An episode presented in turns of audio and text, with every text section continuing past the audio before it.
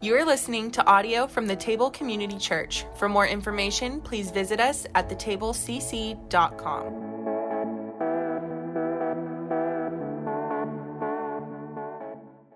Well, good morning. It is great to see everyone today. For those of you that are joining us online, thanks for tuning in there as well. I mean, I know we have some guests who are with us for the very first time today. So if I haven't had a chance to meet you yet, um, my name is Bill, and it's, it's my privilege to serve as the lead pastor uh, here at the table. You know, one of the things that is true is that we have had so many people new over the last year. And so now, as things get more and more back to normal, I'm learning what some of you look like. I don't know if you've had that experience before. Um, you see somebody with a mask, and you're like, okay, that's what they look like. And then they take their mask off, and then you say, oh, well, that's really what they look like, right? Like, so it's like uh, we have, you know, 75% brand new people that I've never seen your entire face before. And so, um, man, I'm just glad that things are getting back to normal. I, a couple of years ago, when we began the process of planning and raising money and all of those things to build this building that we are currently in, we talked about our 153 vision that we wanted to be able to reach 1% of the population within a five mile radius of our property here as a church within three years, um, which it would be about a thousand people. There's a, roughly 100,000 people living within a five mile radius of the church. We feel like that's um, our ability to reach, I guess, our reachability, if that's a word. I don't even know. Um, and, and, so it, from the beginning, it has been our desire to be able to reach every uh, segment of people, every group of people within that five mile radius. And we've recognized for many years that we were limited in our ability to do that because I am an, only an English speaker. Um, I'm not like the rest of my family who are bilingual and can speak Spanish and do all those things, but I can't do that. And we recognize that there is a large segment of our population that their primary home language is Spanish. And so, really, for years, we've been thinking about, dreaming about, um, praying about our ability to reach Spanish speakers within our community. And so, some of you are aware of this. I sent it out in a, an email a few weeks ago. Um, some of you have known what is coming, and, and, and so it's kind of maybe, do you pay attention to the emails that you receive from us as a church? If not, it's okay because we end up talking about it too. But we are really excited to be able to share with you and introduce to you um, some church planters who are coming to join us on our staff. Javier Santana, who, along with his wife Mary Ellis, is going to come and plant a Spanish ministry within our church. And so it's through a partnership with the Texas Oklahoma District of the EFCA. That's how we're able to um, be able to do this. And so we're excited about having Javier join us on staff and begin um, to plant that ministry. And so just to give you a little bit of a, a, preview, and I'm going to have Javier, you can go ahead and make your way up here. Mary Alice, please come up too, because I'm sure that everybody wants to see you and meet you as well. So what they're going to begin to do is form a Spanish speaking life group on Wednesdays. It's going to be here at the church in the Effie Center. And so they'll be doing that over a couple of months to gather people. And then the plan is um, maybe right after the first of the year, if we have more people before that, that would be wonderful. Um, but to launch services in the Effie Center during our 1030 service. And so we're just excited about um, what God is going to do. Listen, if you know primarily Spanish speakers, invite them to be a part of that life group and let them know about that ministry because we're really excited to see what God is going to do um, through Javier and Mary Ellis. And so, Javier, just share a little bit of, of what, what God has laid on your heart and the vision that He's given to you. Awesome. Thank you. Thank you, Pastor. Um, my family and I, uh, we are so happy, so grateful for to be here this morning. And then I have a couple of lines, but I just needed touch uh, your heart because God touched my heart as well. Six months ago, God touched my heart in Florida, and at the same time, touched his heart in Texas. And then today, after approval process at, by EFCA, our partner, today we accomplish this new Hispanic ministry together named as Iglesia Lugar de Él or in English is his place, his place. We want to thank all of the, the table staff and elders team and church for pray for us and thank you for your support. Our first goal, goal is to impact Five Mile Radio with the vision connect people with Jesus. Lugar de El will start a faith group from this Wednesday at 7, 8, 7 p.m. And we are so, so excited about that. Belong Church. We are committed to serve in the Spanish speaking congregation and with all of you. God bless you. Yeah, thank you. You guys stay here just a second. I want to pray for you, and then, then we'll continue with the service. Heavenly Father, thanks so much for sending Javier and Mariellis and their three daughters um, to be a part of us. And God, I'm just so excited about the opportunity that you've given to us as a church to reach um, more and more people within our community to make a greater impact for you. And so, Father, I pray that your blessings will be upon Javier and Mariellis as they get started. Um, lead them to the right people, open the right doors, use them to see many, many people come to faith in Christ and understand what it means to be a follower of Jesus, too. And so, God, we just ask your blessing upon them and this brand new ministry that we're starting. Um, and we just trust that, um, God, with you, nothing is impossible. And so it's, it's so wonderful to be a part of this and to see you at work. Um, Father, thanks for allowing us to be a part of your work and ministry in the lives of people around us. And continue to pour out your blessings on us. And it's in Jesus' name that I pray. Amen. Amen. You're welcome. Yeah, so if you guys have questions for Javier and Mary Ellis after the service, they would love to share with you a little bit more about um, kind of their background and history and what they're planning to do and all of those things. I am sure that if you are a, I got to get rid of this. If you are a sports fan at all, you have heard the term, and probably most of you, even if you're not necessarily a sports fan, you've heard the term bandwagon. Maybe you've been accused of being a bandwagon fan before. There are lots of people that are that because I think and what that means is basically you, you become a fan of a team because they have the best player or they have been the best team, right? So we're all on the same page. The reason that there are so many bandwagon fans is because people don't understand that there are actually rules that determine which teams you're allowed to be a fan of. And so this is just like public service announcement. I'm going to help out a lot of you. I'm going to give you a couple of rules so that you don't make mistakes that lots of other people are making. Um, so there is first the, what the rule of proximity, the proximity rule. So what that means is you are allowed to be a fan of a team that is close to you, like close to where you live or close to where you are from, either one.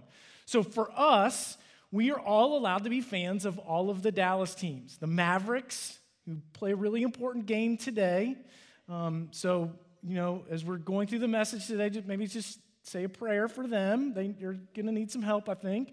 Um, we're allowed to be fans of the Rangers and the Cowboys, Stars, all of that, because this is where we live. You can also be a fan of the team where you are from. So I'm from Cincinnati, so I can be a fan of all the Cincinnati teams. You can also, at the same time, be fans of the teams where you live if you move from where you are from and where you're from at the same time, as long as they're not rivals. Okay, then you can't be both. You have to pick one or the other. So that's the first rule, the proximity rule. There's also a heritage rule, which means that if you have a family member, maybe it's a parent or grandparent, that is a fan of a certain team because of proximity, you are also allowed to be a fan of that team. So it's a heritage rule. Now, colleges and universities, it gets a little bit more complicated there, um, but you are only allowed to be a fan of the school that you attended unless the school that you attended is not a major sports school. Then you are allowed to revert back to the proximity rule. So you can't just decide to pick whatever college or university you want. It still has to be, it's limited based on proximity. And there are more rules than that, but I feel like if you just follow those few simple rules, it will keep you from being a bandwagon fan. And so then, here by nature, here's what happens we have a lot less Yankee fans in the world, which makes the world a better place. Also, we have a lot fewer uh, University of Alabama football fans um, in the world, which again makes the world, and I know you guys are hating on me a little bit over there, but it's okay. Listen, that just makes the world a better place to not have all of those obnoxious people. They sit on that side of the room. Um, the reason I say that is that bandwagon effect, it influences not just the teams that we root for, it influences so much of life. You, uh, so much so that we may not even realize it. The bandwagon effect influences political decisions that we make. The reason that polls prior to an election are so important is because, generally speaking, people want to vote for a winner. And so, if a poll shows that someone is leading, and this is the reason you can find polls that say different things with really contested elections, is because if a poll shows that one candidate is winning, it is proven that they will get more votes on election day, which really it's not poll related as much as it is just the bandwagon effect. People want to vote for winners. Shopping, uh, stores that we go to, things that we buy, like we're influenced by that, the popular brands and all of that. It's just the bandwagon effect. It doesn't have anything to do with quality or style or anything really, as much as it's like, well, everybody else is doing it. I will too. It influences doctors, and this is what's crazy, right? So, this has been proven that doctors will begin to prescribe a certain medication or use a certain treatment for things. Not so much because it's more effective than every other treatment or every other medication, but if it's like popular, they'll just start doing that. 1962, there was a fascinating social experiment that took place on the show Candid Camera. And so, for those of you that are much younger than me, Candid Camera is a hidden camera television show. It was on for a long time. Um, and so, what they did in this episode, they called it the elevator experiment. And so, what they did with a bunch of different people was had them get on a crowded elevator where all of the people on the elevator were facing the wrong direction, away from the door, just to see what would happen. And over and over and over again, the people would get on the elevator and turn around just like everyone else. Now, if you're like me, you kind of put yourself in that situation and say, okay, if, that, if I were in that situation, what would I do?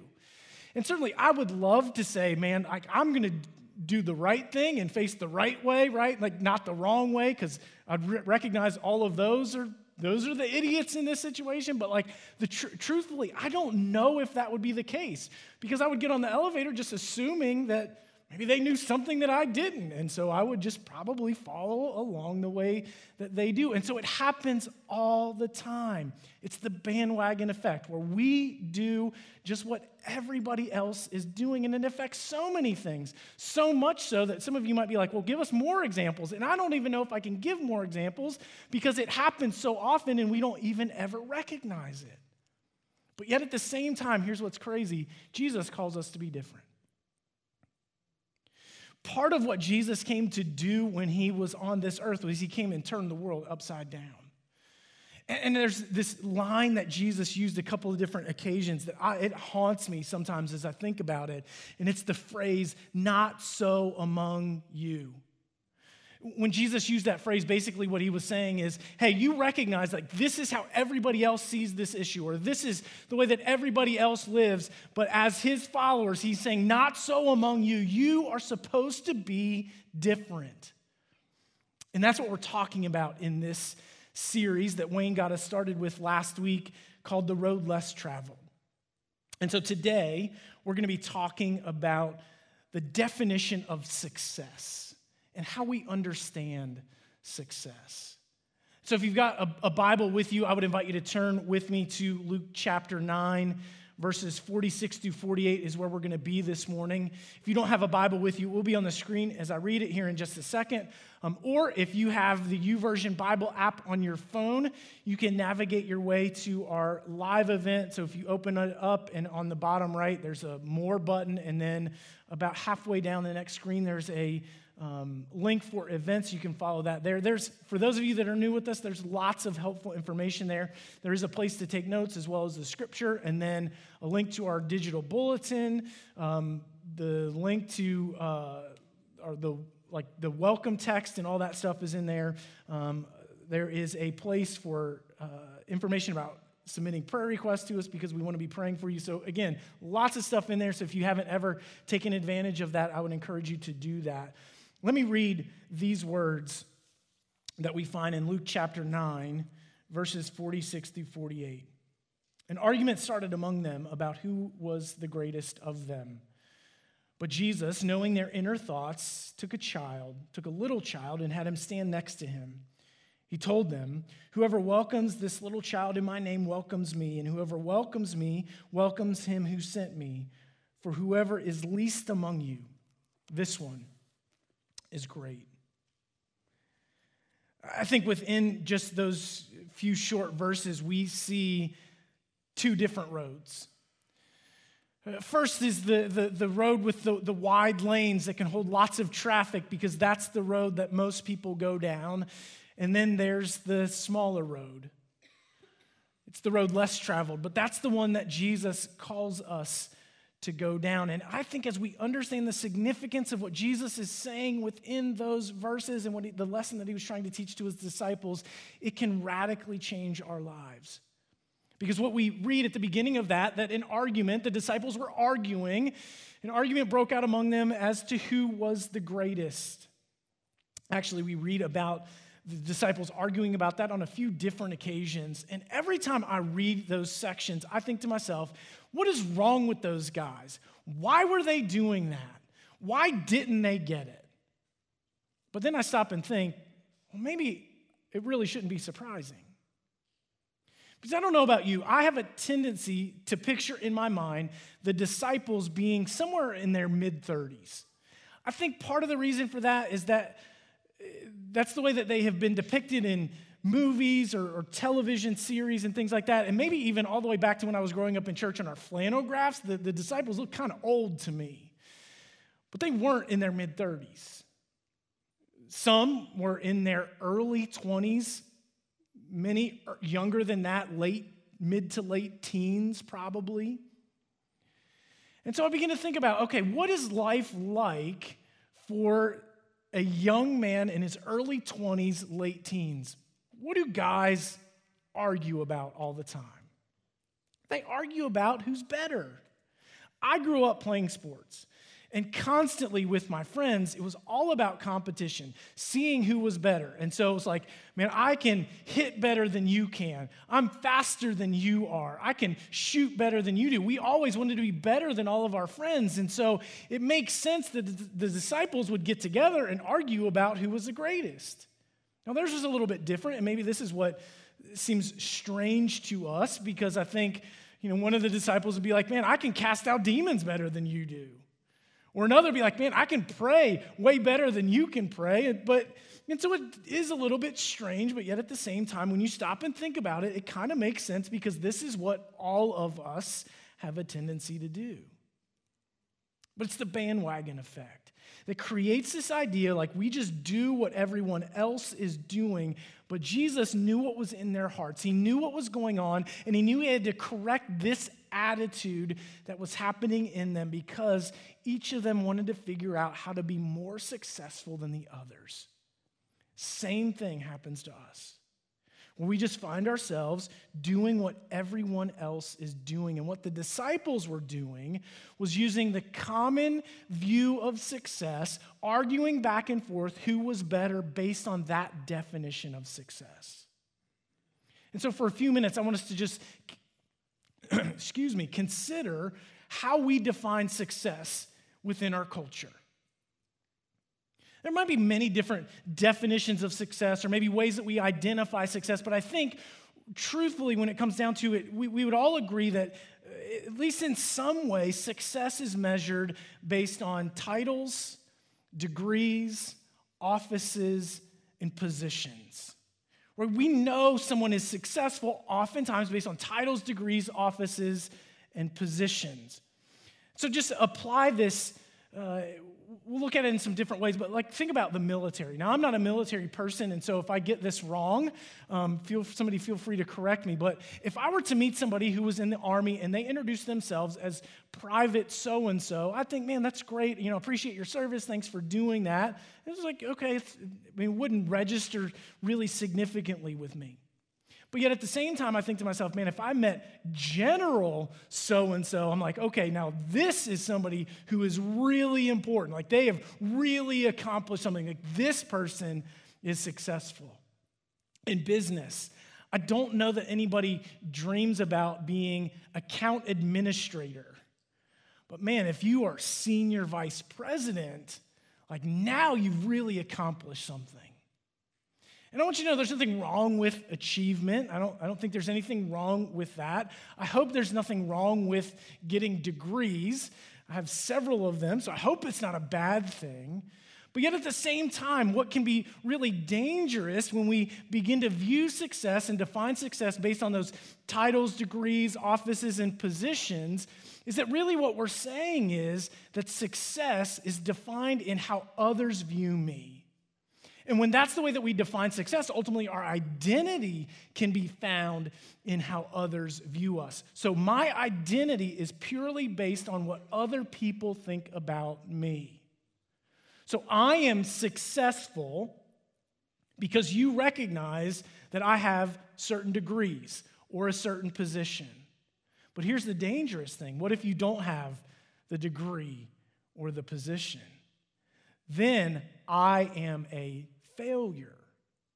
Or what happens if you have the position, but then you lose that position? All of a sudden, there can be a, a, tremendous loss of identity that comes because there's the loss of the position. And so we can base, it's really easy to base our identity on how others view us, but again, Jesus has called us to be different than that.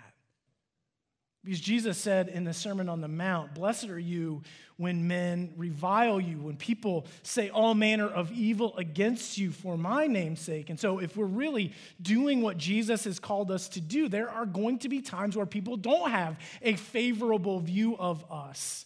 And so, we can't be worried in defining success based on and our identity based on how others view us all the time because Jesus has called us to be different.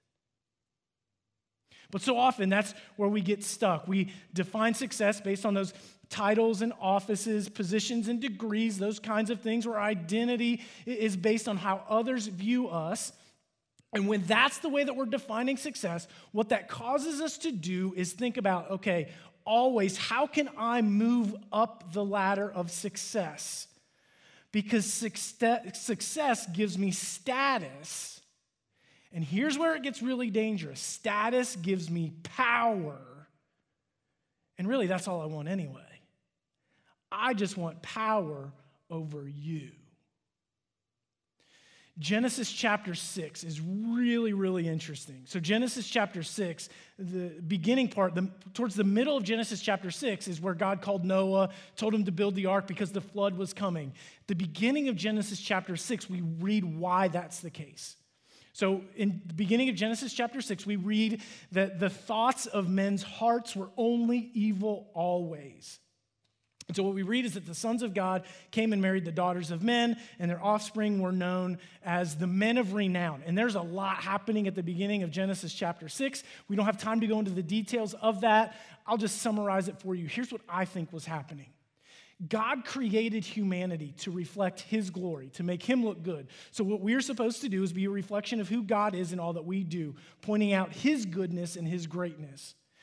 But in Genesis chapter 6, what happened is that they had turned that around completely, where nobody cared about what God looked like anymore. They were all about what they looked like and the status that they had and the power that they had over other people. So the thoughts of men's hearts being only evil always was how do I gain power for myself over other people at any cost? And God looked and said, That's no good. We've got to start over again. See, when we begin thinking Again, this is the bandwagon effect. Everybody else around us is doing this. How do I move up the ladder? Because success gives me status, and status gives me power so that I can use that power over other people. And this is why it's so dangerous because power corrupts, which then can cause abuses of power. Abuses of power where I use the power that I have over you for my benefit, regardless of what it costs you. And we've seen these abuses of power, they've been all over the news over the last several years.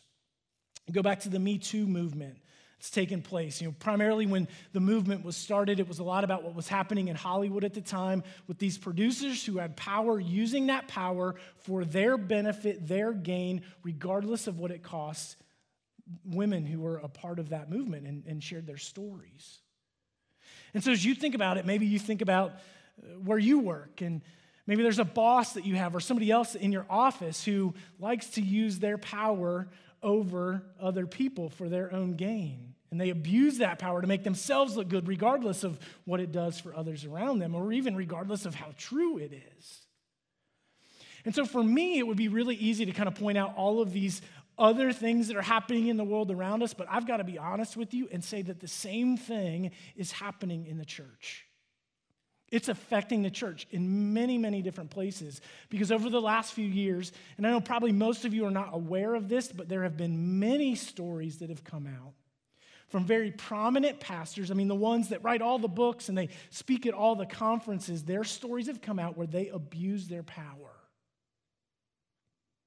Because they had power and they used it over other people for their own benefit. And I think so much of what that was is really the bandwagon effect. It's like this is the way that the world around us is headed. It's all about status and power. And once I get there, how do I maintain that power at any cost? But Jesus has called us as his followers to be different.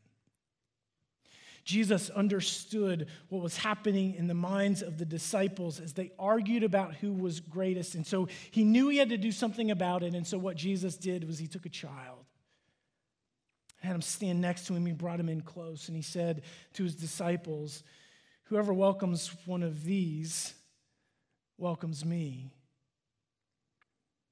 And whoever welcomes one of these is welcomed by my Father. Whoever wants to be great must be the least of all. And it'd be really easy for us to miss the significance of the imagery that Jesus was using if we don't understand a little bit of the culture. If Jesus were just following the common practice of his day in talking about greatness, what he would have done is he would have held a crown and a robe in his hands and said, Guys, this is what it's all about. This is what we're after. But he didn't. He took a child. Children in Jesus' day were viewed a little bit differently than they are today.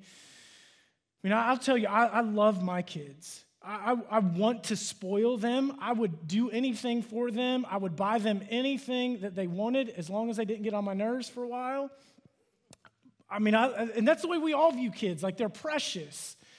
And it wasn't so much that people hated children in Jesus' day, but oftentimes they were viewed as a nuisance, kind of a, a resource vacuum, especially when they were young, because they couldn't help contribute to the needs of the family. So everybody wanted kids, but they really didn't want them so much between the ages of zero and 12. It's like when you turn 13, now you can start working and doing something to help with all of the burdens that we have. Priests and rabbis were told, don't teach children because they're not smart enough to learn the things that we want to teach them anyway. But here was Jesus who welcomed the child into his arms and said, Guys, be like this. And so it was with that imagery that Jesus was saying, listen, there is a road that most people are going down, but then there is a new, a different way that I've called you to go down. And what I find really interesting in this passage is that Jesus doesn't condemn the disciples for wanting to be great. He doesn't say, How dare you guys even talk about this? He doesn't do that at all. He just tells them a different way to get there. The road less traveled that Jesus calls us down is one that rejects the idea that success is based on how others view us. It rejects that idea because it's not about the way that others see us or how others view us, but it's about how God sees us. This road less traveled that Jesus calls us down, this different path that he calls us to go down, uh, not only uh, does it uh, reject the idea of, of how others view us as being successful, but it also sees the value in all people especially in those who are the least of these.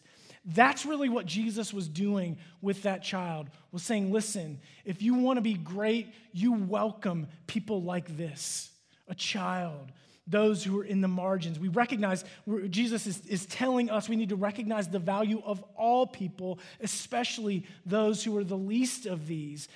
And then this is where I think it really can make a difference in our lives. It recognizes where we are called to give away the power that we have for the benefit of other people. So, the common way is to gain power so that I can use it for my own benefit. But the way of Jesus is if we do have power, we give it away to benefit other people, because that's exactly what Jesus did for us. Philippians chapter 2, the Apostle Paul writes, and he says this Let this mind be in you, which was also in Christ Jesus, who, though he was very much God. So, Jesus being equivalent with God, he was God in every single way. He didn't feel like he needed to hold on to those rights and privileges of being God, but was willing to let those things go to come to earth and take upon himself human flesh, where he became obedient to death on the cross. It was Jesus giving away his power for our benefit so that by faith in him, we can be brought into a relationship with God that should change everything about us and last forever. Jesus giving away his power for our benefit. So, really quickly, we're going to be finished this morning. What do we do with all of this? Like, what do we learn from this and really concentrate on as we take what we've talked about and apply it to our lives? I want to quickly, quickly give you three things to consider. Number one is this view yourself the way that God sees you. View yourself the way that God sees you. How does God see you?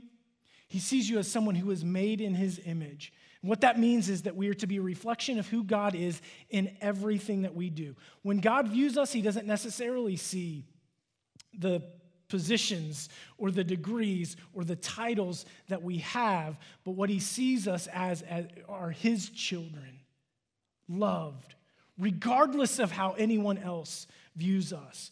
And the quicker that we can begin to focus on the way that God sees us, what that does is it frees us from the expectations of others so that we can be who God has uniquely created every one of us to be. So that's first, view yourself the way that God views you. Second, in whatever successes come, seek to be like Jesus. Again, I want you to know success is not bad in, in terms of the way that the world views it you may get the degree, you may have the title. Those things are not bad. If you get those things, if you have that success, just don't follow the road that everybody else does, where that power corrupts us and we begin to use that power for other people, but seek to be like Jesus. And use the power and influence that you have and give it away to empower others. Because ultimately, and this is the last thing, what Jesus has called us to do is to be different in that we take what we have and give it away to benefit others. And I think the greatest thing that we have that we can give away is our knowledge of who God is and all that Jesus has done for us. So that as our lives are being changed, God can begin to use us to see the lives of others changed too.